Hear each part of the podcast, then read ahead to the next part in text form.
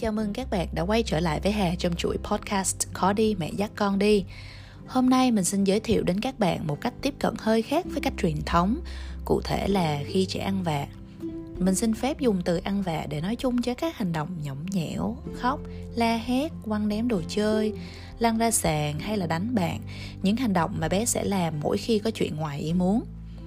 Trước khi đưa ra giải pháp, mình xin tóm tắt một vài lý do phổ biến tại sao trẻ ăn vạ khi hiểu được lý do đằng sau của hành động này, chúng ta sẽ có các giải pháp phù hợp trong quá trình hỗ trợ con. Mỗi khi trẻ ăn vạ, trẻ thật sự cần sự giúp đỡ. Thoạt nghe thì có vẻ hơi không hợp lý, nhưng bạn nên mừng vì con hay nhõng nhẽo với bạn. Con chỉ nhõng nhẽo với những người con tin tưởng hoàn toàn mà không cần phải dè chừng. Việc nhõng nhẽo không có nghĩa là con bạn hư, chẳng qua là con chưa có khả năng cũng như chưa có kinh nghiệm về việc tiết chế cảm xúc và giải quyết vấn đề con không biết các phương pháp nào hiệu quả hơn ngoài cái việc ăn vạ chính vì vậy đây là một cơ hội để bạn hướng dẫn con xử lý vấn đề cho lần sau việc giới hạn ngôn ngữ cũng là một nguyên nhân khi trẻ không diễn đạt được hết ý của mình bằng ngôn ngữ trẻ sẽ bực bội và khi đến tuổi thường là gần 2 tuổi thì trẻ bắt đầu muốn tự lập và làm chủ thế giới của mình. Tuy nhiên do khả năng và nhiều kỹ năng còn hạn chế, trẻ rất hay dễ tức giận. Và những tác động của yếu tố bên ngoài cũng góp phần làm tăng tần suất ăn vạ của con, như khi con mệt, buồn ngủ hay là đói bụng. Những lúc này thì mình thường ngồi cùng con hoặc làm việc quanh quanh đó để có thể nhanh chóng can thiệp và tránh làm tình trạng tồi tệ hơn.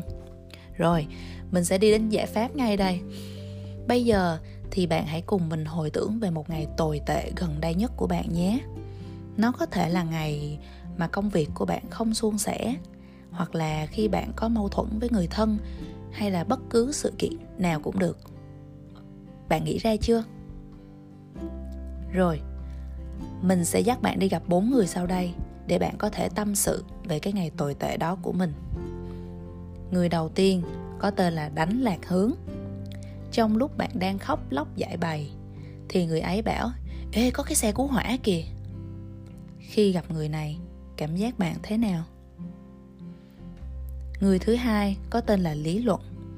Người ấy phân tích rằng, trời ơi, chuyện có cái gì đâu. Ngoài kia còn biết bao nhiêu người cực khổ hơn kia kìa. Giờ thì cảm giác bạn ra sao?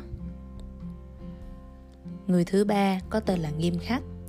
Người ấy nói rằng, sẽ đếm đến ba và bạn không được khóc nữa. Nếu không thì khỏi ăn tối. Khi được tiếp xúc với ba người vừa rồi, bạn ổn không? Lần sau khi gặp chuyện bạn có quay lại tìm ba người này hay không? Đó là lý do tại sao các cách tiếp cận truyền thống thường không hiệu quả về lâu dài. Chúng có thể làm cho trẻ cảm thấy tồi tệ hơn vì không được tôn trọng và không được lắng nghe. Nào, mình cùng đi gặp người thứ tư nhé.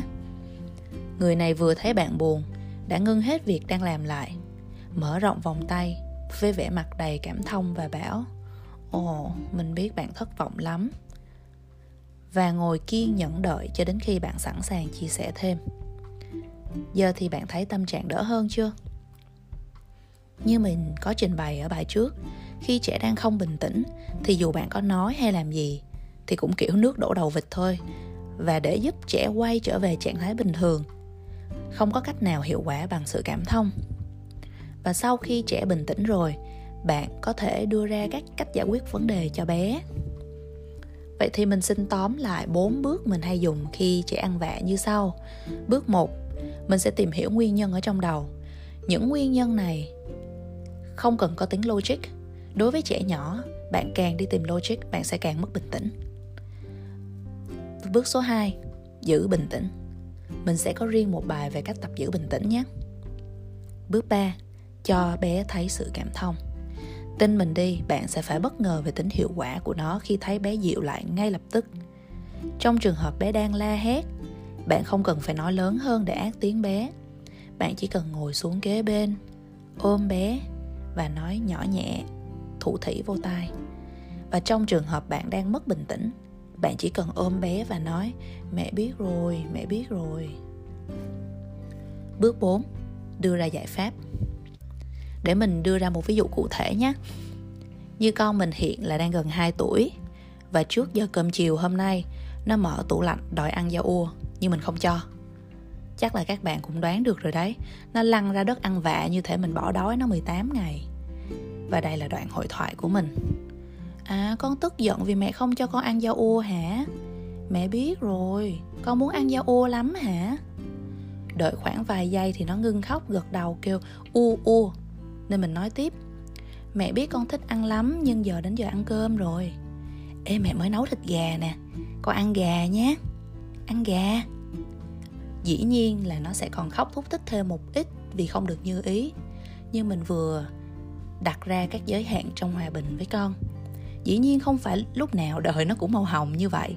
Trong trường hợp con nó tiếp tục phản kháng, mình vẫn sẽ cất cái dao ô đi và ngồi với con.